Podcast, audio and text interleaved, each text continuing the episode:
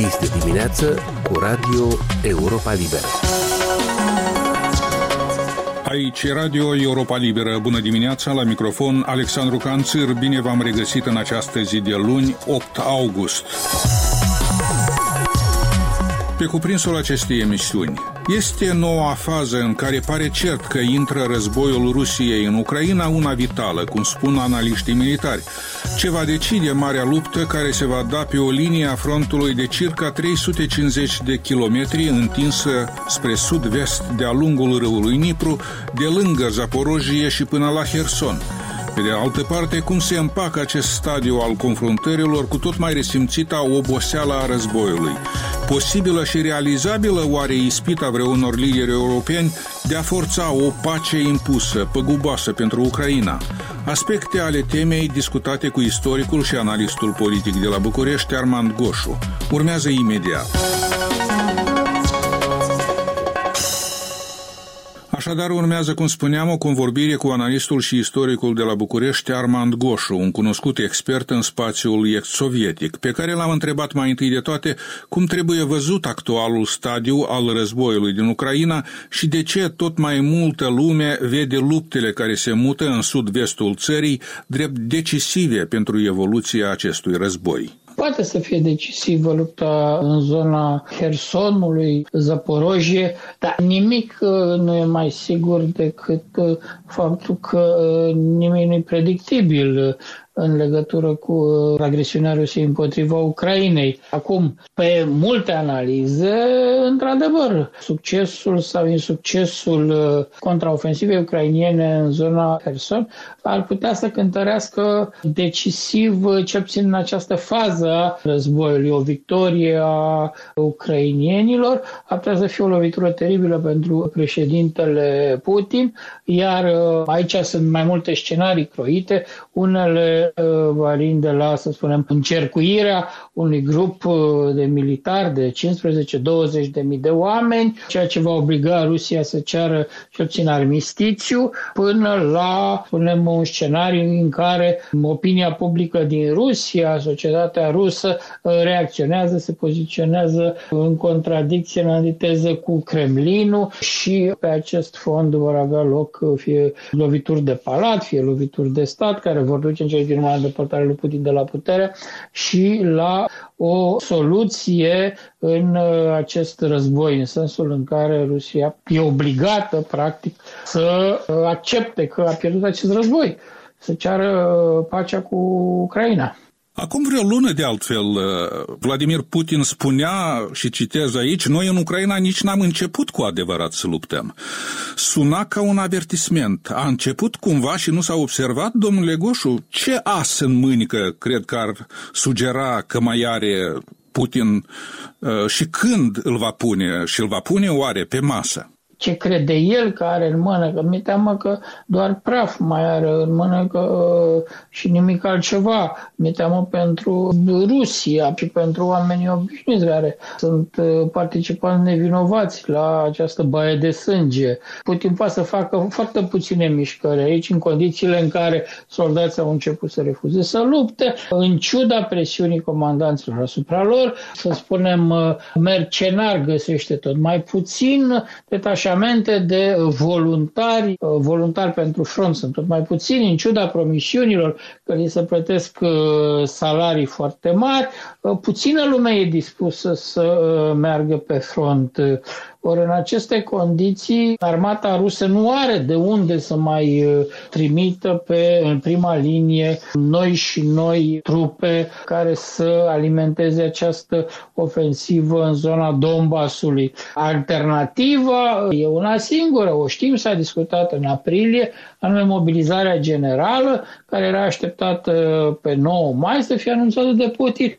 Nu a fost anunțată din motive clare, pentru că în momentul în care declar mobilizarea generală, practic întreaga țară este, dacă vreți, conectată la acest război. Numărul militarilor ruși care se întorc între 4 scânduri a crescut. În curând, în Rusia, practic fiecare familie o să aibă o rudă mai apropiată sau mai îndepărtată, care fie e rănită în Ucraina, fie e în Ucraina pe front, fie s-a întors mort din Ucraina, încât asta va deveni cu siguranță o problemă serioasă pentru Putin. Sau un alt scenariu, în răspunsul pe care vi l-am promis, încerc să nu fac foarte baroc, anume faptul că Putin promite, nu știu, armament foarte sofisticat care să sperie Occidentul, care să îngenuncheze Ucraina. Ori nici acest scenariu nu mi se pare plauzibil în condițiile în care, dacă vă uitați, inginerii ruși care lucrează în domeniul armamentului sunt fie arestați, fie dispar, de unde putem trage concluzia că Kremlinul e chiar disperat, că armele cu care amenința Putin Occidentul pe americani, în primul rând, nu funcționează și inventatorii, inginerii care se ocupau de ele, probabil sunt trimiși și aruncați în spatele graților pentru sabotaj și pentru felul în care au raportat niște parametri nereale acestei arme și au cheltuit sumele uriașe de bani pe care le-au la dispoziție în acești ultimi 20 de ani. Se vorbește, domnule Goșu, despre și se simte în felurite moduri oboseala războiului, cum a fost numită. Dincolo de uzura militarelor și civililor, de alte manifestări ale acestei oboseli, rutina războiului pare să se banalizeze, iar ceea ce interesează, poate mai întâi de toate, ar putea fi consecințele acestei oboseli. Pe cine, așadar, pe care dintre părțile beligerante le-ar defavoriza această oboseală și în ce mod poate influența cursul războiului? Trebuie spus că ucrainenii au un moral foarte bun, au credința în victorie, au ajutorul Occidentului. De cealaltă parte, rușii au niște resurse uriașe. Deci astea sunt aturile, să spunem, ale Rusiei și ale Ucrainei. Problema este că Occidentul nu-și poate permite ca Ucraina să piardă acest război. Asta va determina Occidentul la un moment dat, dacă e nevoie, fie să intervină direct în război, ceea ce sigur duce la riscul declanșării celui de-al treilea război mondial pe față, fie să amâne Ukrainian fatigue, o oboseală, dosarul ucrainian, se continue să alimenteze armata ucrainiană cu arme tot mai performante și muniție aferentă. Acum, dacă vă uitați la ce se întâmplă pe front, aceste HIMARS-uri sunt active de puțin peste o lună, nu? Sunt atât de eficiente, au distrus atât de multe depozite de arme și muniție ruse, încât pur și simplu Rusia a fost obligată să schimbe tactica.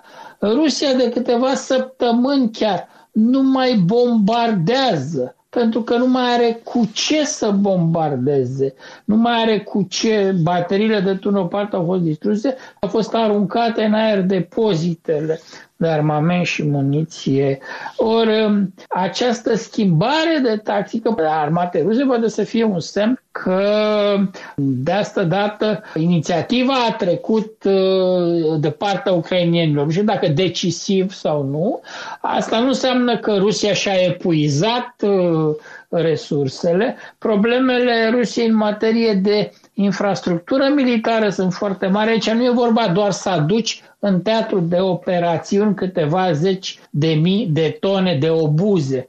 Aici problema e că armata rusă nu știe să se descurce, nu are infrastructură și nu știe să-și constituie o infrastructură. Asta în condițiile în care ucrainienii cu HIMARS-urile lovesc la aproape 90 de kilometri, 90 de kilometri. Rușii nu știu ce să facă, nu au camioane să transporte aceste obuze. Ori e o problemă de know-how aici. Rușii, dacă nu reușesc să găsească repede un răspuns la problemele astea, vor trebui să accepte că ucrainienii au deja inițiativa și domină, din punctul ăsta de vedere, câmpul de luptă. Dar ce efecte ar putea avea această oboseală a războiului, tradusă și în mult disconfort, frustrări sociale, criză și așa mai departe în casele europene, deci asupra țărilor Uniunii Europene? În ce măsură problemele generate de acest război ar putea duce la o modificare, să spunem, a clasei politice din țările UE? Coeziunea UE mai rămâne beton, ca să recurgem la o expresie din folclorul politic de la Chișinău? Nu avem exact, foarte clar o imagine în care să vedeți infiltrarea infiltrarea rusă până unde a mers, cât sunt rușii de prezenți în crizele politice care au avut loc la Sofia, care au avut loc la Roma și în alte câteva capitale. Poate nu sunt atât de prezenți, poate contează mai puțin criza energetică sau perspectiva unei ierni friguroase în casele europene decât ne închipuim noi.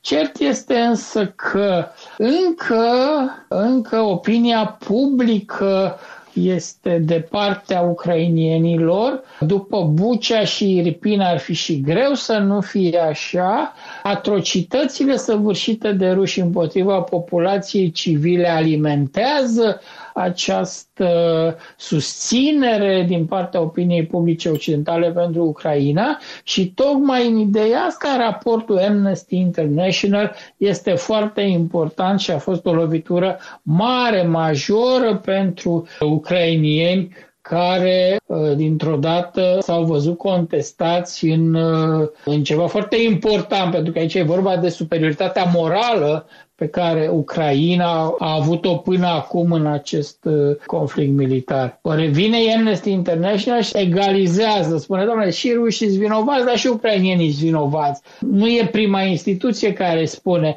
numai că pe fondul acestei lipse acute de știri, în luna august, când politicienii sunt în concedii, acest raport a căpătat, deci cine l-a gândit și cine i-a dat drumul pe piață, a dat o lovitură teribilă, pentru că vreme de 3-4 zile întreaga presă internațională îl comentează, iar televiziunile rusești l-au tradus și îl distribuie de 4-5 zile, practic. Ăsta e singurul subiect pe televiziunile rusești. Este muniție, un focos atomic pentru propaganda rusă, care nu are cum să ierte așa o ocazie. Dar dumneavoastră cum explicați acest raport sau accentele, modul în care au fost puse accentele sau modul în care a fost interpretat reacția dură a Kievului? Păi, nu întâmplător Kievul a reacționat pentru că e sensibil tocmai la acest subiect. Deci întreaga, susținere, pe ce se bazează? Pe emoție puternică și pe statutul de